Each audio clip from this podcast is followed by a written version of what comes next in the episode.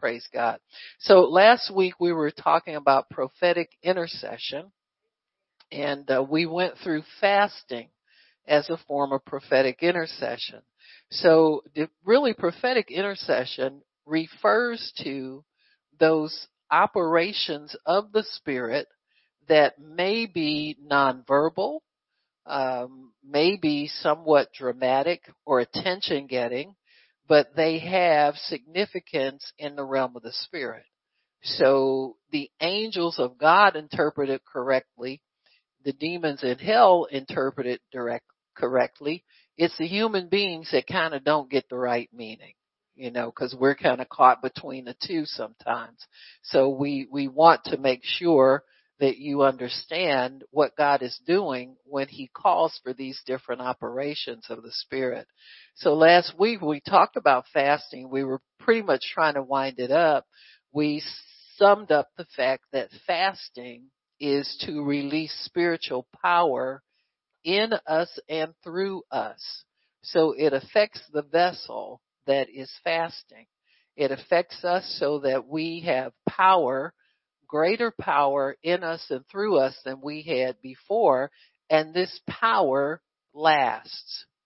It's not just, uh, you know, you pay for it one time and then it's over. Uh, this power that God releases to us during fasting lasts because what it does is it replaces some soulish territory in us, some, some, um, habits, some behavior, uh, fasting really afflicts what the Bible refers to as your soul. It afflicts your soul. Even though it, it goes through the body, it has everything about you has effect on everything else. What your body goes through affects your soul. If you, if you get hurt and you have pain, your brain picks up on that. Your brain knows you're in pain. You understand? Then it kind of t- tells your arm or whatever, you know, you ever had expected something to be painful and you automatically react to it or say ouch or something, you say, oh, that wasn't that bad. you know what I'm saying? Because we're programmed in a certain way to respond in certain ways uh, to certain things. So your whole being is involved in every experience that you have in life. Amen. That's why we have memories. Your memories are stored so that if you got stupid that one time, your memory tells, now listen, remember what happened last time you did? You, know, you have memory so it tells you don't get stupid again. You know, it's coming up. You might get tempted. It's on the way. You understand what I'm saying? And so we have memories because we can govern ourselves, spirit, soul, and body and, and allow ourselves to make right choices, follow God, stay on the right path, based on the fact of the whole man. The spirit, soul, and body are together. So your, your, when you fast, you really engage your spirit in a greater way. You allow your spirit man to kind of stand up, stand up to attention, and he gets to attention by the operation of your mind, your soul, your thinking. You make the decision. That's part of your will. Your will is part of your, your soul. Amen. Your will tells you to do it or not to do it. But your will is influenced by your thinking. Most people have to get facts and information before they make a decision. Amen. Some people are emotional in decision making. They don't think. Amen. And like, you know, some people will do something. They say, well, what were you thinking about to do? You understand what I'm saying? How'd you make that decision to get in that much trouble that quick? Amen. Now most of us haven't been there since we was toddlers. But you can get there. Amen. There's people sitting up in prison now who trying to figure out how did I get from over there to over here? You understand I'm? I was just going to work. it got in trouble. And so your will has a lot to do with how, how you behave, how you think, all of that. Your will is what governs your thinking, letting certain thoughts in and not letting certain thoughts in. That's all a part of your will. Amen. And so God wants us to be people who are totally integrated. He can work with us best when the spirit, the soul, and the body go the same direction.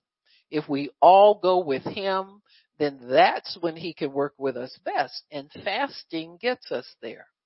Fasting will get you to the point where your spirit is in control. He controls your thinking.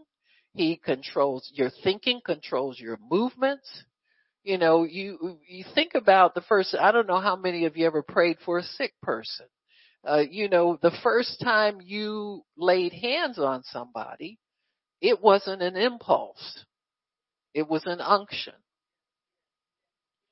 Now impulses come from the flesh, unction comes from the spirit. Amen. What happened when, with impulses, you can control them to a degree and then you put your mind on something else in that extinguishes the impulse, but it'll come back again at some point.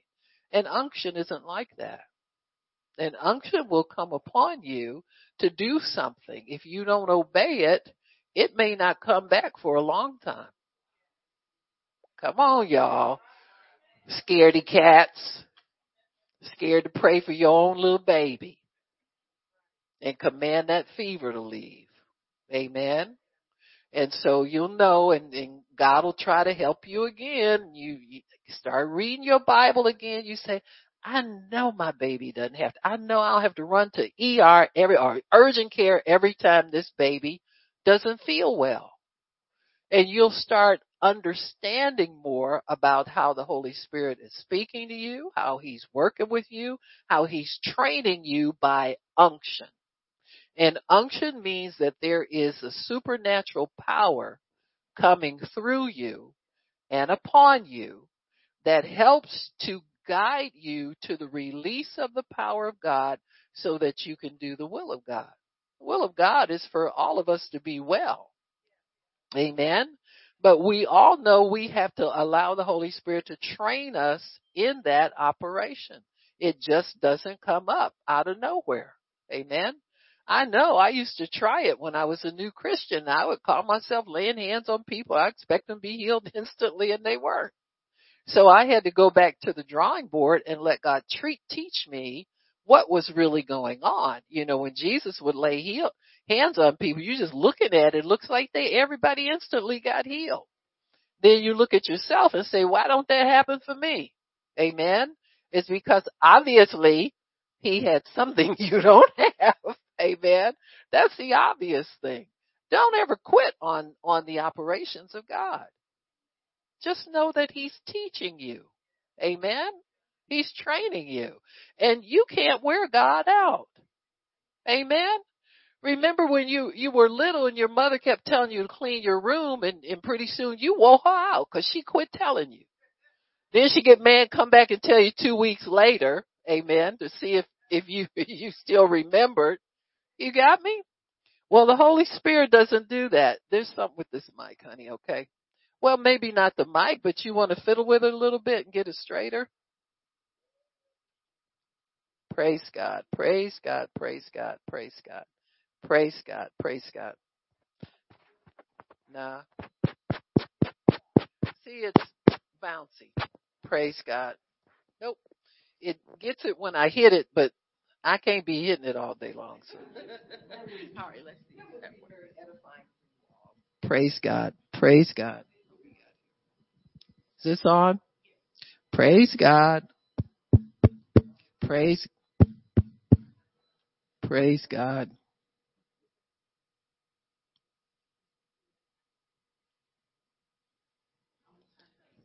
Praise God, praise God, praise God, praise God, praise God. That's better. Okay, all right.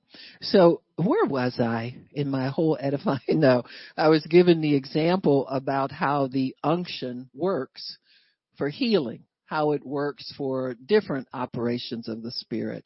And so once we understand the unction of God, then we'll be more inclined to want to look at this as a learning experience that's going to pay off for us. See, this is going to pay off big time. This is what you're in the earth for. You know, I don't understand what people think that you're here just to go and warm a pew in a church all day long. The Bible says believers will lay hands on the sick and they'll recover. Amen. You won't recover anybody if you don't understand how this works. And so one of the ways that we know you increase your, um, your anointing, your sensitivity to the spirit and increase the power of the spirit that flows through you is through fasting. So fasting, we say, is a prophetic movement that allows us to move into greater power. Amen. Can he, can he kind of pay attention a little bit more? Oh, come here. Come up here, sweetie. He's fine. Will he hug me? Oh, good. Come here. Let me give you a hug. I'm having power surges this morning. I'm Pastor Barb. Come on, give me a hug. Oh, what's your name? Wonderful. Well, it's good to have you here, sweetheart. Okay. You be blessed. All right. See, I can feel the power going through him. Amen. Praise God. Amen. Praise God. Praise God. Amen. So he's here for a good thing. So as long as I know we're good, okay, God will give me, yeah, praise God. Thank you. Thank you, Lord. So, so when we understand how this works, we can be more teachable. Uh, and one thing I want you to be encouraged by, once God starts revealing things to you, there's more coming there's always more coming. So it's not like, oh, I didn't, I didn't learn it this time and I tried that and it didn't work. Oh no, there's more coming. So if God took the time to, to use you for something, point some things out to you, start putting his power on you, then he's doing it for a reason, for a good reason. And so when we, when we know that God is working with us, it's good to stay with that. Amen. And, and just take it to where it goes and, and get this in you from the beginning. The power is not you, it's God. So you don't have to be, feel bad about it, make excuses or, or, you know, it's not, that's not you. That's not your, your problem, so to speak. It's not your issue. It's for you to continue. And, and when you have experiences with God under His anointing, always talk to Him later and ask Him. Remember when the disciples would do things and it didn't work out for them?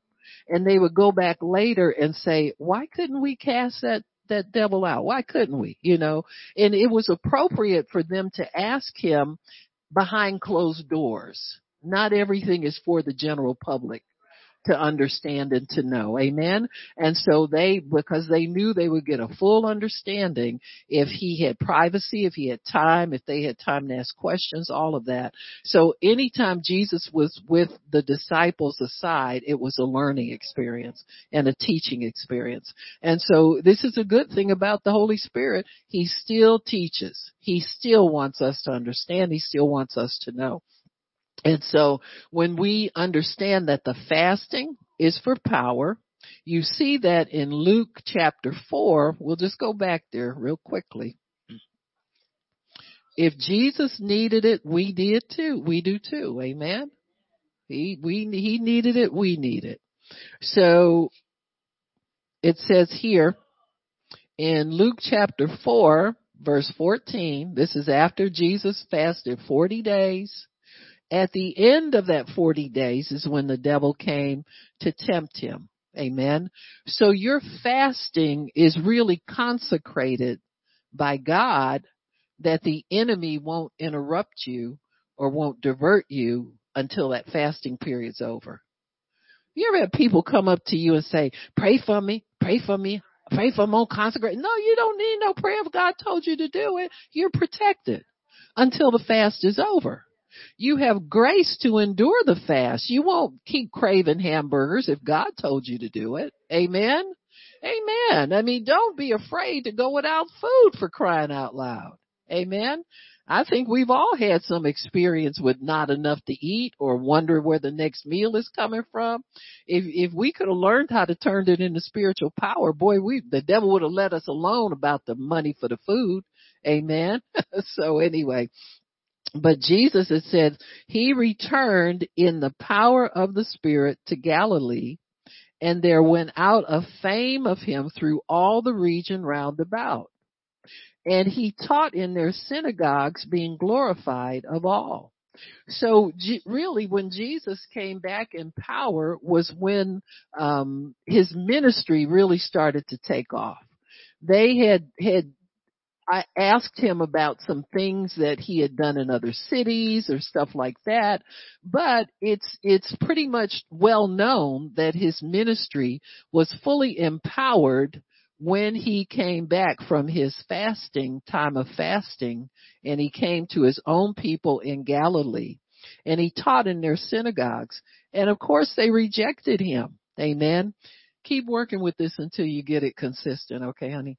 And he, he told them that the Spirit of the Lord was upon him because he has anointed him to preach the gospel to the poor, sent him to heal the brokenhearted, to preach deliverance to the captives and recovering of sight to the blind and set at liberty those who are bruised and to preach that this was the acceptable year of the Lord. In other words, it's time for this now. Whereas prophets in the past would always tell you when it was coming or they'll tell you when it's gone. Amen. But he says it's, you can be healed at any time. You can receive what you need from God at any time. And this is the acceptable year of the Lord or the acceptable time of the Lord. And so after he fasted, he came back in the power of the Holy Spirit. And so this is what we need to understand that when we come back from fasting, we should have an increase in anointing or an increase in power something ought to be better spiritually speaking. You understand what I'm saying?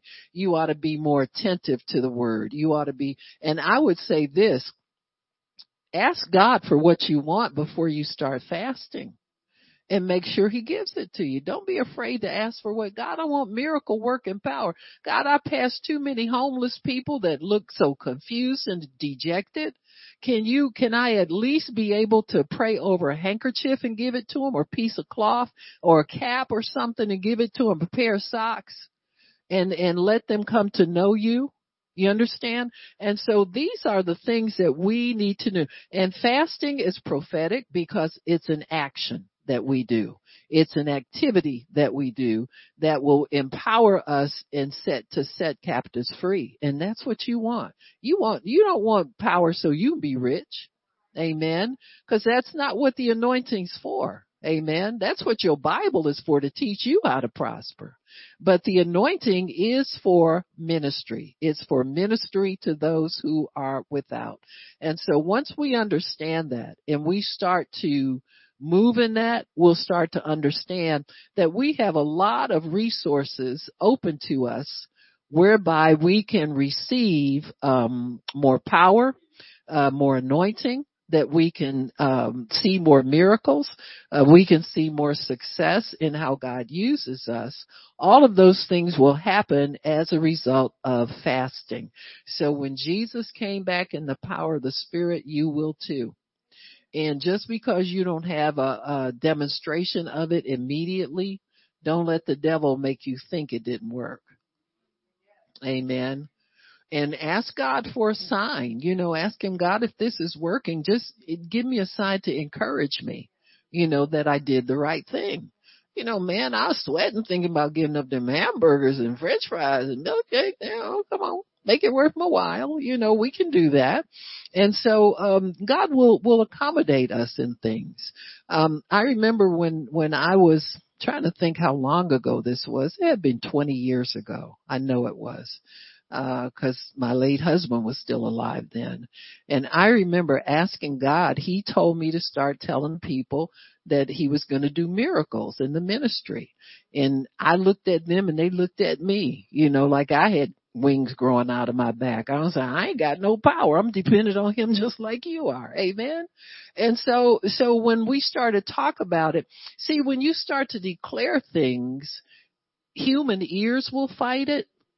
The atmosphere will fight it. It'll seem like everything is against it the first time you say it. But then I continued to say it and then I would hear, Amen, Amen. You know, people were receiving it. And so I'm thinking, well, they're with me. At least they ain't gonna fight me over the miracles, you know, because it's, it's best to make sure that the, the corporate atmosphere is right for what God wants to do. You don't want people getting up and saying, that's the devil. You know, that, that, you know, I mean, come on, y'all. This, this is why we preach. Is to persuade people. That's all we're doing, persuading them of the truth of God's word. And so whenever we, honey, you're going to see some improvement in him from this day forward, okay? You really are. Yeah. Here, let me give you this. I just prayed over these. Let him put it on his bed. Let him have, make friends with it. How, yeah, you're welcome, honey. How, I had those two pillows before you came in here and I knew what I wanted to do with one of them. I didn't know what to do with the other one. So the Lord just let me know, okay? So that's anointed by God. He'll get power surges off of that, okay? Where God begins to heal him and completes his healing. Amen.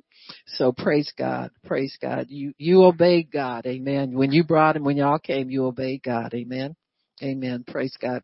So, um, okay. So where was I?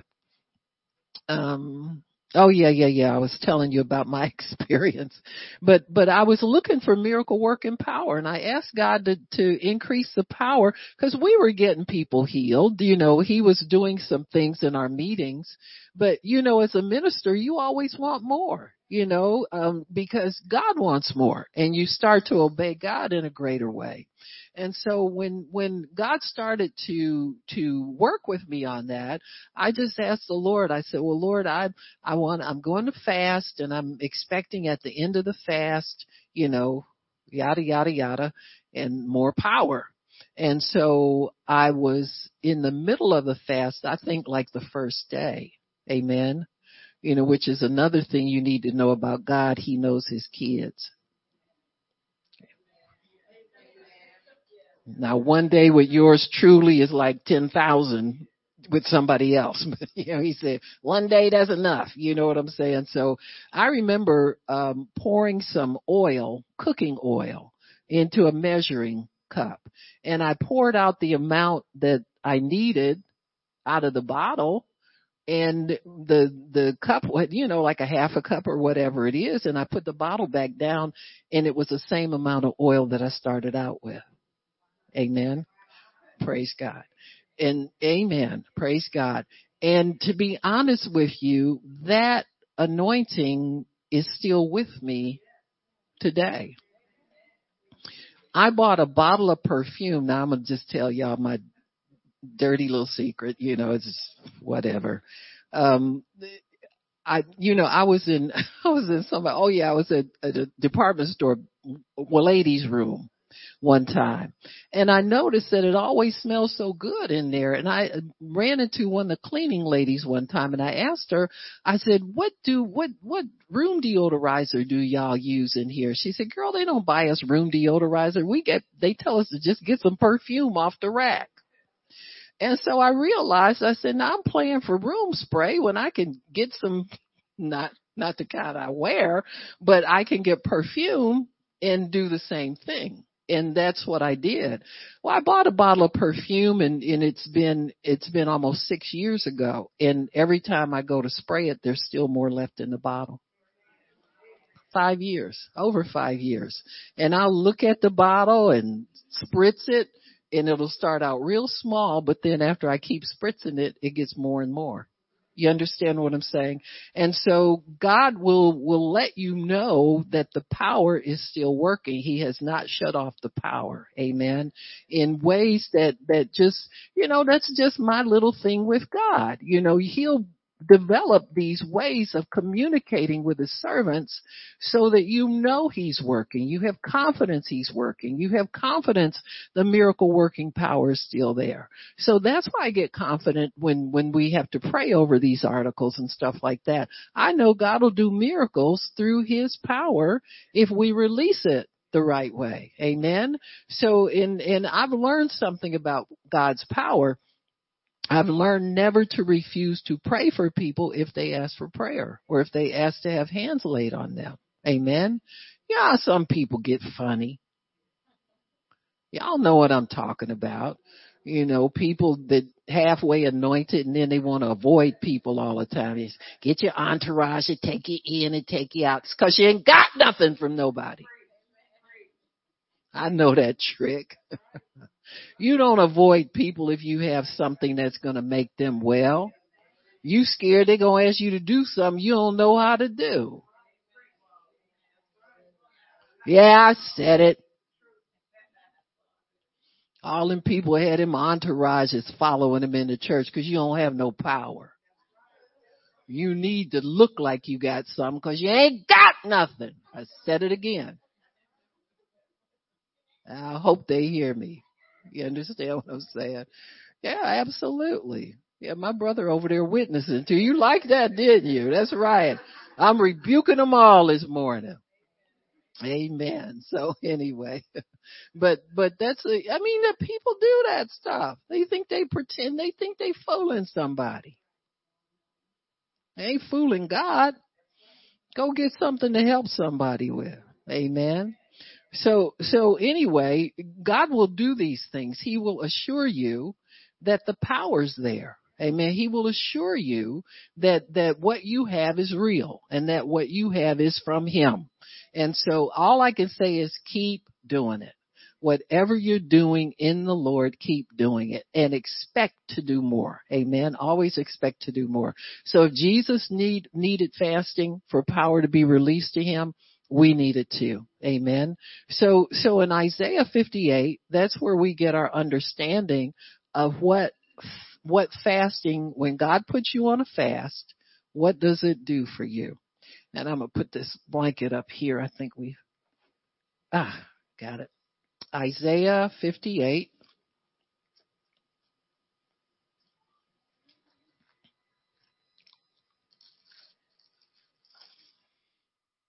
And he says, is this the fast that I have chosen? Amen. In six, verse six. Is this not the fast that I have chosen to loose bands of wickedness? Amen. So you will find greater authority to cast out devils or to take authority over sickness, uh, to heal the sick. Amen. It's to loose bondages, to, to, and, and undo heavy burdens where people are oppressed. If you've ever seen a person, maybe they, you know, told you, you know, well, you know, I've been, having this and having that and you say, well, why don't we pray? We'll just pray. And you'll watch people's countenance change. That's what he's talking about here. You know, when somebody goes from gloom and doom to, to joy and, and hope and optimism, that's an operation of the spirit. Amen. You, you've seen people that go around tell their problems to everybody and get a pep talk from everybody and they ain't no better yet. Amen. They just keep collecting attention and pep talks. But when you come in with the anointing, amen, the greatest thing you can say to somebody is, why don't we pray about it? Amen. At the end of every conversation that you have with somebody, you need where, where something's expressed that there's an issue or there's a problem, you need to offer to pray and allow God into that situation because that's really why he led you to them and them to you so that you can intercede so he can get involved and he can really bring some help and bring some relief. So that anointing on your prayer is chopping yokes, casting out devils, releasing power. It's doing all of that just by your, your saying God's word into that situation. That word is coming in there to destroy yokes. And so, uh, and it says here, and to break every yoke. It is not, is it not to deal bread to the hungry? Don't forget the poor and the needy when you are fasting. Amen. In fact, what what uh, many people do in churches, and I've seen in churches and ministry, they'll say something like, "Well, can you save what that meal would have cost you, or save what you would have spent on that meal, and send it in, and we can send it to so and so feed the hungry or, you know, take that if it's canned goods, send it to a food bank or someplace like that. Well, it will go directly to the poor. Amen. It's always a good thing. It's always to have the poor either in your cupboard, in your pocketbook, or in your closet. Amen. Always dealing out uh, your your your things to the poor. And he says, when you see the naked, that you cover him and don't hide yourself from your own flesh. Then shall your light break forth as the morning and your health spring forth speedily. So you're going to get healthier from fasting than you would have if you'd have stayed with the food. Amen. You know, there's all kinds of people that, and now, now I don't recommend this for people who re- have real health issues related to food. Like people who are diabetic. You know, you, you gotta control that with medication. And sometimes it's hard enough to control that way. But, but, you know, but if you're diabetic, give some to the poor. You know, don't skip fasting, the fasting principle altogether. Make sure you fast in principle. Amen. Like turn some of the junk off that you watch on television. You know, including your news that you can't do without. You know what I'm saying? And, and, and, you know, little frivolous things. Take money that you would have gone to a movie with or something like that and, and give that. You understand? But fa- always fast in principle. You know, it's to really to afflict our flesh, afflict your soul so that you're not like over there in the flesh just enjoying things by the flesh. God wants us to learn how to enjoy spiritual things, how to have fun based on the spirit, all of that kind of stuff. He wants us to begin to enjoy life in the spirit. Amen. So, so it's good. And he says, he says, then your light shall break forth as the morning and your health shall spring forth speedily. So if you want to speed up healing in your body, you put you put yourself on a fast. I remember I when I was uh um I was a nurse in the world and I was always going to the doctor. I mean, when you when you in the world, you just do that. And if if I felt my bladder felt funny, even you know, I was running off getting me some pills. I had to have them, you know. And I remember getting a twinge in my bladder after I got saved, and I thought about. it. I said, God, I said I'm I won't off to doctors. I'm done with that. I said, what do I do? And he told me, he, he told me to take the scripture that I blessed my dinner with that you will bless our bread and our water and take sickness away from the midst of us. And so I began to, to speak that and meditate on that and I went on a bread and water fast and I was thinking three days. Well, in a day and a half, that thing was broken. In fact, by the time I went to the bathroom the next time, you know how that is when you, when you have that old infection that used to grab you when you was a sinner Amen. You think about going to the bladder, you put it off long as you can because you know the minute you sit down, you want to jump up again. That one, that thing was gone. Amen. That was broken. The first thing that gets broken often is our pain if we'll let the Lord take it away from us. He bore our pains and carried our sorrows. He took that away from us. And so that's a guarantee that God will do those things for us when we allow Him to govern us in, in a good way to do it is through fasting. He said, your health will break forth speedily and your righteousness shall go before you. In other words, when you get to the, the, uh, uh, what you call it, the bank people or the loan people to give, when you go to, to buy your car, they won't look at you like you some piece of dirt off the streets.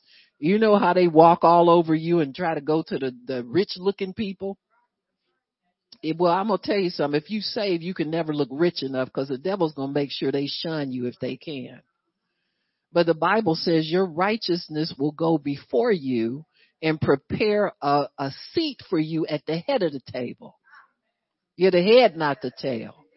In fact, they'll be stepping over each other trying to get to you. Amen. And you ain't got no clue if you got money to pay for it yet. But they're going to be fighting to get to you. Cause your righteousness, there's no law against righteousness. They can't turn you down. Righteousness means you cannot be turned down for anything you desire. Amen that's in the will of God. So, so your righteousness goes before you.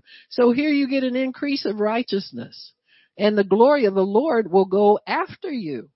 So his goodness will follow you. His, his manifested presence will go before you. It'll be your rear guard. Then you shall call on the Lord and he'll answer. You ever called on God and you weren't sure he heard you? That's going to stop you get on a fast. Amen. And You shall cry and he'll say, here I am. He'll answer you speedily. Be right there. And if you take away from the midst of you the yoke, the putting forth of the finger and speaking vanity, in other words, you ain't got room to say nothing bad about nobody. When it says putting forth the finger, that means accusing somebody, disliking people, talking about them, backbiting, gossiping. Put that away. Them kind of people don't get nothing. Amen. He don't bless gossips, backbiters. You got to know how to use your tongue appropriately for God to use you. Amen. And if your heart is right, your tongue will follow. Amen. And he says from speaking vanity, he don't want to hear no nonsense out of you if you're fasting. Amen. You got to put your tongue on a fast. Amen. Praise God. And he says, then you'll start to rebuild, restore. All of that stuff comes from the power that God releases into your life as a result of fasting. So it's worth it, folks. It's worth it. A Big Mac here and there, some fries here and there. You know what I'm saying? Skip a meal. Some people are, it's easier sometimes a day than for others. For some people, take advantage of that. If you're one of those people that don't roll out until you have to, like me, I set alarms on Saturday and Sunday. That's cause focus. God's expecting me to be somewhere. But them other days I roll out when I roll out. You, you know what I'm saying? So it's easy for me to skip breakfast, lunch, and half of dinner time. Now don't roll out on those six o'clock in the evening. Don't go there. I heard that. Well, not always, but but you know what I'm saying. Take advantage of, of that. If your your bodily rhythm is such that you don't have to eat at certain times, then skip those. Make it easy on yourself. But consecrate yourself to the Lord. Get in the word more. Let let that that word let yourself feast on the word so that he can feed you with manna from heaven and it'll pay off from you for you. In your prayer life, in your praying, laying hands on your, your family members. That's where you start first. Amen. You, you pray for those within your midst. Don't skip, don't be scared of your own kids and your own, you know, loved ones and then think you're going to go conquer the world. It don't work like that. You can't cheat God. God said, nope, you got to take the persecution that comes when your family said, oh ma, I was still sick the last time you did that. But this time it's really going to work, son. Have faith in me. Let's keep going for it. Amen. You know, uh, but God won't do you like that. Amen. He will, he will make it successful for you. You know, they'll, they'll, you know, the, the natural inclination really is for mothers to, to pray for their children. yeah, just yeah, take yourself away from some worldly stuff. Yeah, just sacrifice something. You know, if you usually watch, you know, movies on television, it's a turn the TV off for that period of time. Yeah. And and just give God it's giving God your full attention. That's really what it's all about. Give him your full and no pleasant bread. Like if you can't really fast, eat normal food, but lay off the cookies and the sweets. You know, yeah, that kind of stuff. Cause it said Daniel did that. He ate no pleasant bread. Amen. Wasn't no Twinkies, wasn't no red velvet cake, wasn't no, you know what I'm saying. Cinnamon rolls.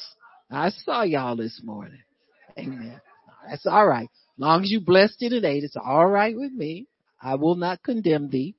Amen but uh, that's that's really what you do when you fast and we we really had a policy when we would have our empowerment meetings we would ask people not to eat from midnight the night before until that morning after you got to the meeting and we would always supply bagels or something like that so that you know you couldn't go and tell people lie on me and say I'm starving people over there I gave y'all something to eat so don't go there with me Amen. But, uh, you know, you always at the break of the fast, you always feed yourself, you know, when it's over. Feel free to have what you want to eat, but you know, it's good not to overdo it. Sometimes it's easy to binge and, and all that kind of stuff when you be fasting. So you got to watch how your mind re- reflects on it. So yeah, but whatever you, and you can work that out with God. Just say, God, I want to offer up something. What do you, what do you, what will, what will be acceptable to you? and let God work with you. He'll work with you, honey. He will. And you'll see the same results from it that if you had, had given up the food. So yeah, yeah, that's a good question. So anyway, um, so there's no law against righteousness. There's no law against faith, any of this stuff. Prophetic intercession is often necessary because as we said, these are movements that we do in the natural, but they have profound effects in the realm of the spirit and they will have a natural manifestation at some time. So, um, let's go next to the book of Joshua and we'll talk about the ministry of Joshua toward God's people and how God was able to deliver Israel through prophetic operations of the Spirit. So in Joshua, I think it's 2 verse 1, it, the Lord really has promised Israel the city of Jericho when they first go over into the promised land. That's the first city they come upon in the land of Canaan.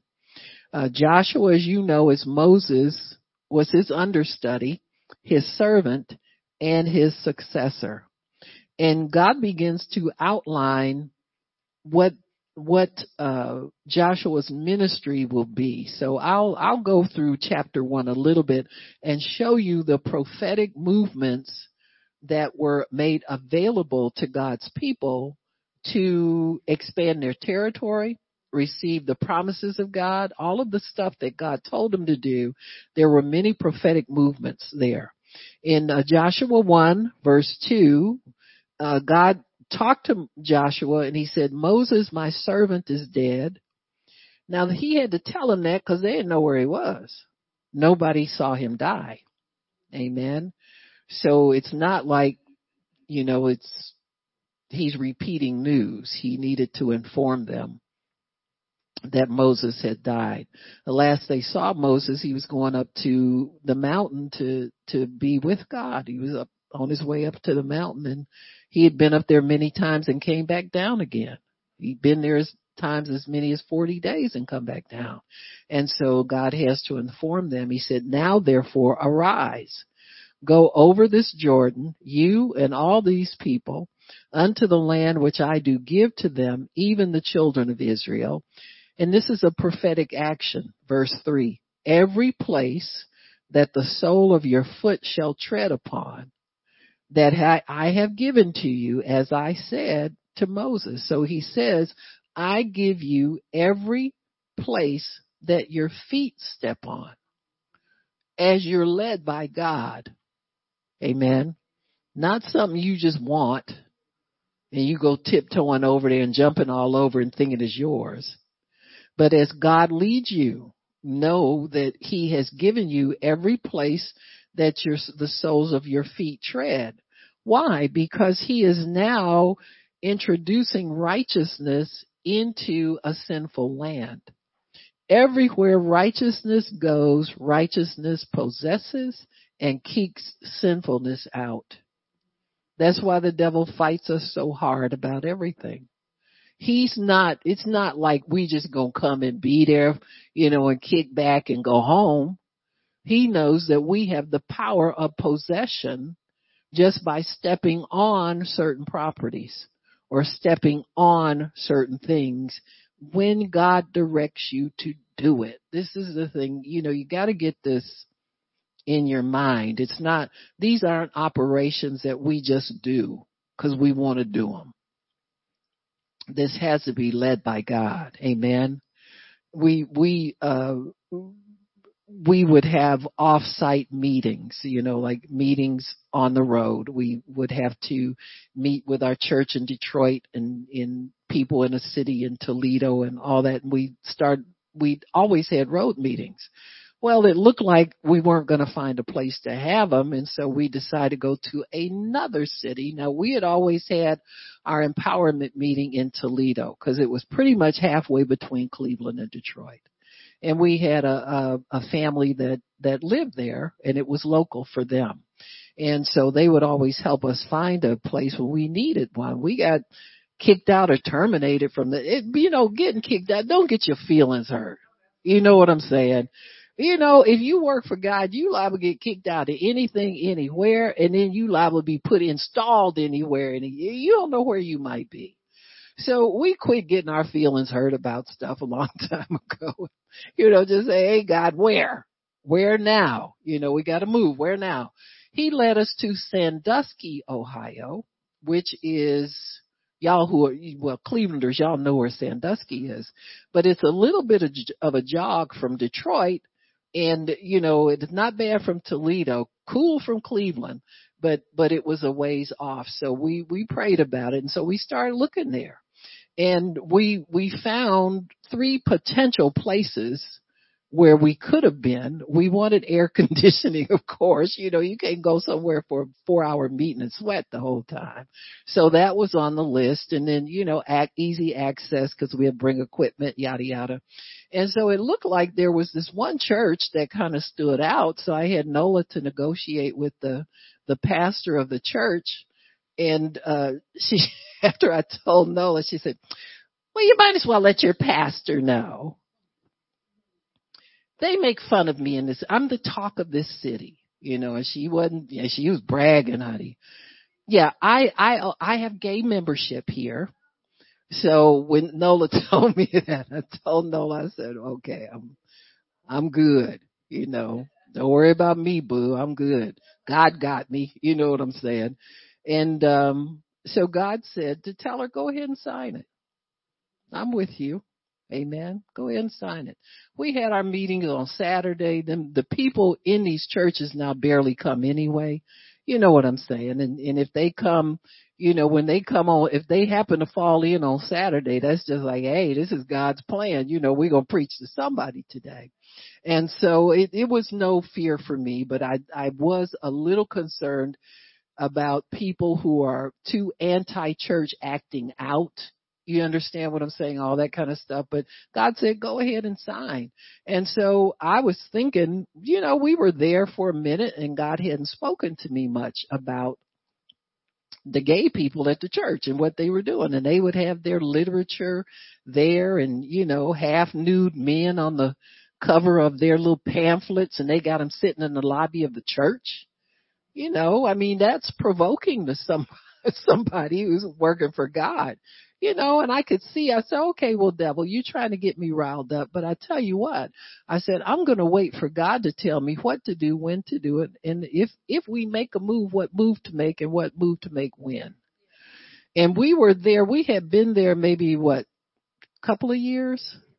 It was about two years and, and in that, in the, the midst of that two year period, they had started to bring out uh, they were having some kind of anniversary for the church and they would display all of the history of the church all of the things that they had done throughout the years that was a post on the underground railroad they were an anti-slavery church they had a couple of revivals there they had some people there that i was familiar with from michigan the beale family and they really were instrumental in getting many churches baptized in the Holy Ghost. So these were spirit filled, what were they, Lutheran or Presbyterian Lutheran people? Spirit filled Lutheran people. And I, my blood started to boil. I said, God, you mean to tell me that you visited this place like this and this is what they're doing now? And so I didn't say anything. I just held my peace. I talked to God about it. And then one Saturday we walked in there and he said, I want my church back. And so it was then that we began to walk, march around there. We drove around there seven times, just like Jericho. And within two months, there was a for sale sign on the church that she was moving out. Amen. Uh, this stuff is powerful, folks. If you, amen. If you do it under God's instruction and you don't get hepped up in the flesh. You know, now I, I can remember a time where I would have said, God, let me get him out of here. I'm going to get him. I ain't eating nothing until I can get all these folk out. You know, that kind of stuff. But I've learned a little bit anyway. But, uh, yeah. And, and really right after that, COVID hit and everything was shut down. But the pastor of the church called she called me or she called you, Nola? I think she she called you, and I think I spoke to her. No, she told Nola. She said, "Well, you know, we have to move now." So she and her little crew was moving out, but she invited us to come to their new place. She said, "It's a strip mall." I said, "That's where you need to be. You don't need none of God's property." And I hope you run out of rent money real soon, you know? She was inviting us to come follow them wherever they were going. No, mm, no, I was never following you to begin with. Doing my own thing in God. But, uh, you know, these, these are the outcomes. This stuff is real, folks. It's real. And if you will let God lead you and you will have faith in what you're doing, you read these stories and they look like stories, you gotta read them again until they don't look like stories, till you see yourself doing these operations of the Spirit and in what, what God wants you to do. So every place you put your feet, you will possess it. Amen. There have been times where we, we were at a church where, um, the, um, first church that we were at where, where Nola, Pastor Shirley and I all met and um we had just begun to pray. The pastor allowed us to pray and I was telling him, I said, you know, pastor, I said, there's some devils in this building, you know, where he said, oh yeah, he was scared too. He thought I meant him. I said, I ain't talking about you. You keep your devils, but anyway, you know, I, I was new in the things of God, relatively speaking, but I was finding out. And so the Lord told me one time, He said, I want you to, to walk around this, this building seven times. And I did it every night faithfully for seven days, last day seven times. And, um, then later he told me, he said, now I want you to go cast this devil out of here. He said, cause it is. And I remember that thing with, you would have, he would, the pastor would have an altar call and people would be moving fine and you would feel a cold chill roll up the middle of the aisle where people were going. And they would stop coming forward. Everything like stood still. And I said, Lord, whatever that is, that is not you. And he showed me devils had turned that into a bowling alley. And they were actually bowling and throwing strikes and it would knock all the people that wanted to get saved out of the aisle. Kept the chill on there. Now you ain't gonna let the devil have bowling in your sanctuary. But see, my hang up was it wasn't his building. It wasn't this church, it's somebody else's building. And so God told me what day to go and I went, I think, I don't know if Nola was there. I think she had little Howard or somebody. she, she had to take a day off, afternoon off. But Pastor Shirley and I, Kay Lanier, yeah, the three of us went and we decided we were going to pray in the sanctuary. Well, as we were going in, this was on an odd day. It was like a weekday we were going in and there were some women that we knew belonged to the congregation that owned the building. They stopped us at the door and they said, what do you want? And I said, we're going in to pray. And they said, okay, and moved out of the way. See, when God sends you to do something, demons get, they'll try. Now, if we had gotten nervous and said, well, we don't really want anything, yeah, well, I told her, uh-uh, we're going to pray. She said, okay and moved right out of the way and we walked in. And we began to pray in the spirit. I'm going to tell you, praying in tongues will save you, folks. It'll build you up. It'll get the fear out of you and it'll save you.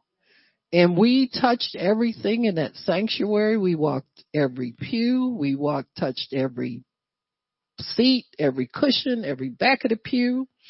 And then we felt something when we started to go toward the altar. Amen. That's where it was lodged.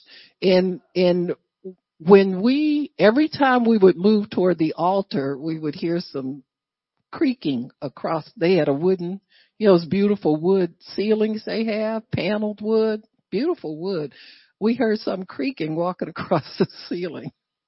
so every time you move, it would go crick, crick. and we take another step, crick, crick. If you step backwards, you didn't hear nothing. You say, well, I'm going toward the creek, creek. You understand what I'm saying? At least you know you're making progress. And when we finally got to the altar, there was this big Bible sitting up there. And I touched the Bible and I could hear some little like scratching noise. And I real quick messed up the pages of the Bible like that. And we heard some noise, footprints going all the way across the ceiling out the front door.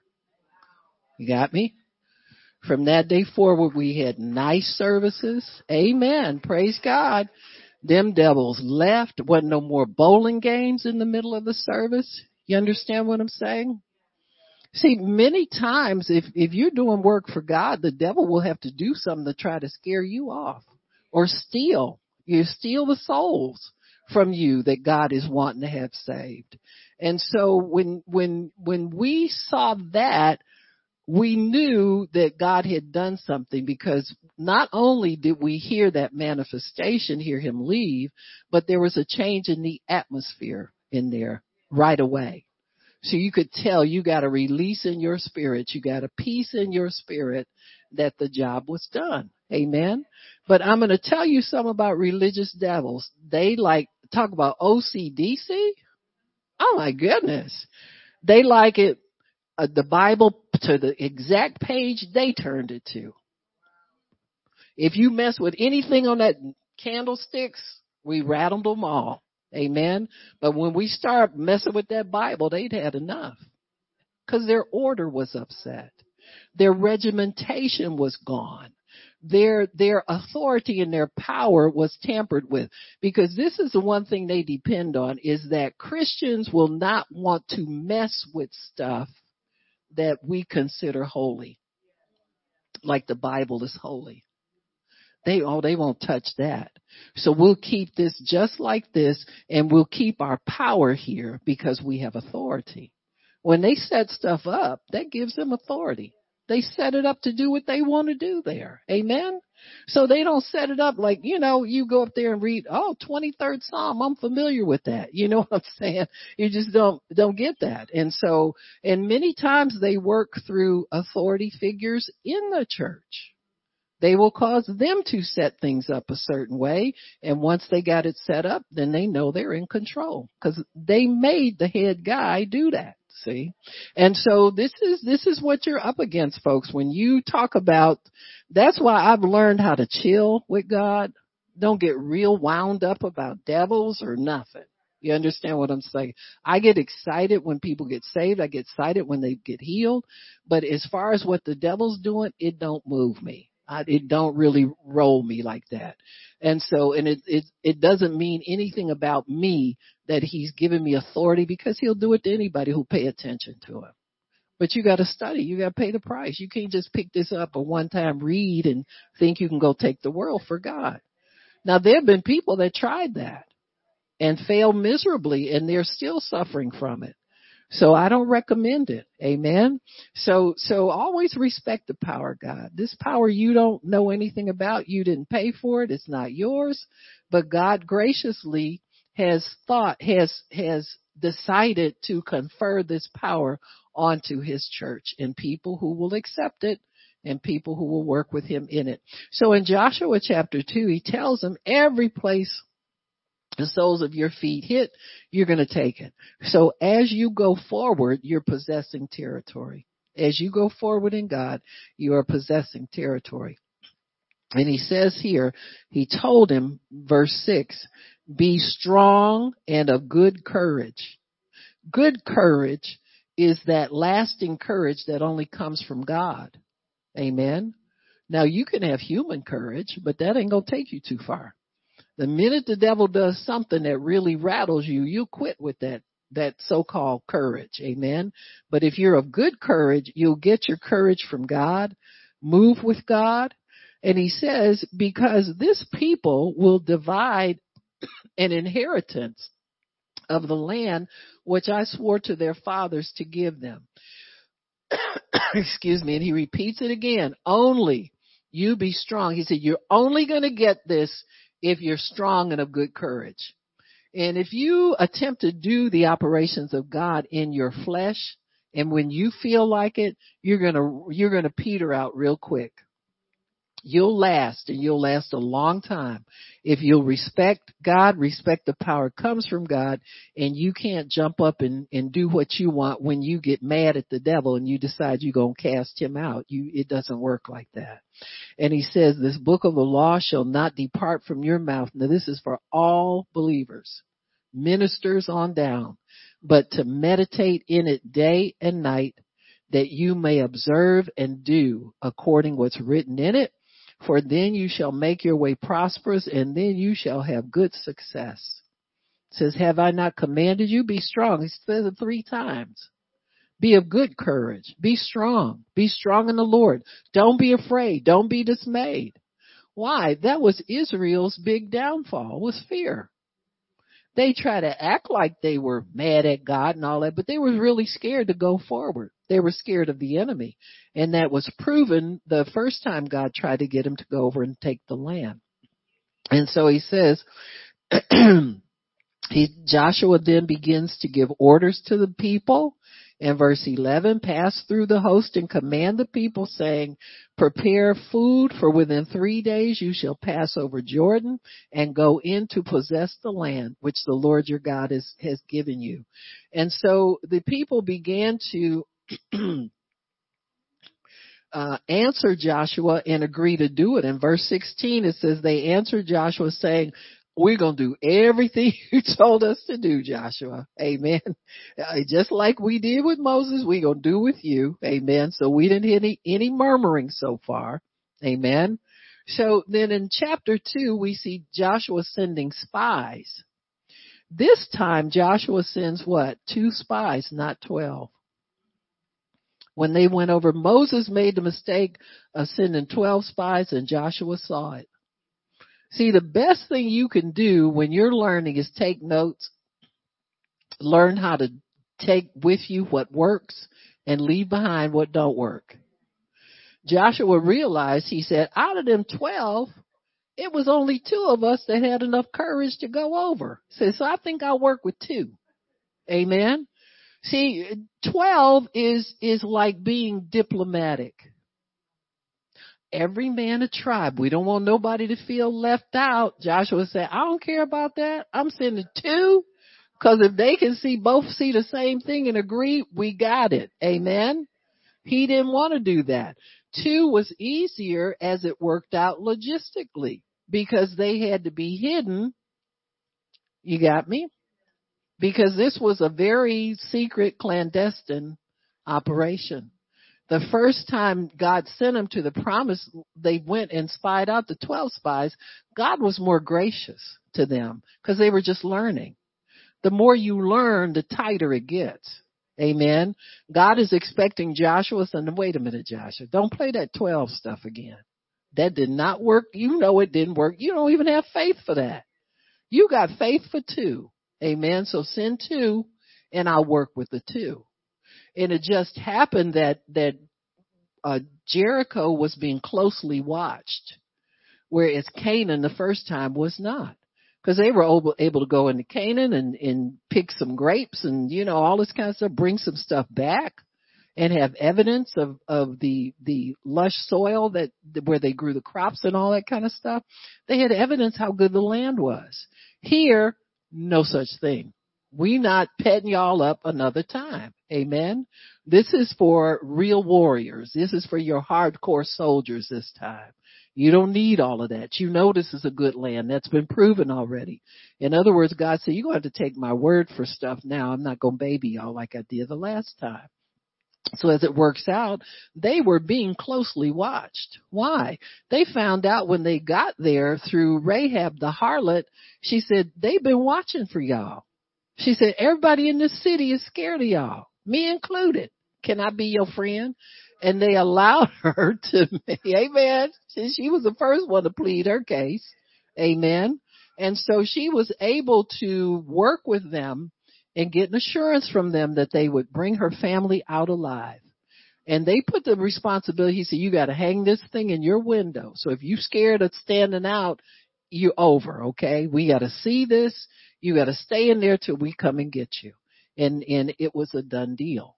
and she was able to hide only two spies on top of her roof. If there was 12 of them, the roof would have caved in. You understand what I'm saying? And so sometimes it's good to minimize your numbers. You don't have to take everybody with you where you're going. Do you understand me? If God called you, He called you. Not you and Babe Run them and you know, man man and cuz and little cuz and big cuz. Come on now. He called you. And you be the minister to man man little cuz, big cuz and all them people. Amen. So God will sometimes separate you out so that he can bring you up to a higher level. Amen. So we're going to stop here again, Ms. Vicki. We're going to have a number, whatever is next. I don't know. You know, preachers, we can run our mouths forever, but we won't. We'll stop. But we want to pray before we adjourn. We pray at, at the end of this teaching so that we can, um, tie up some things and, um, and be possessors. Amen. We want to, praise God. That's okay. You can turn if you don't like. Is it? Praise God. Praise God. Turn it up a little bit. Praise God. Praise God. Praise God. Praise God. Praise God. Praise God. Is it on that side or the other side? Praise the Lord. Praise God.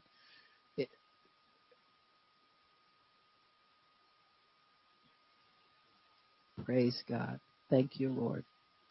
Thank you, Lord.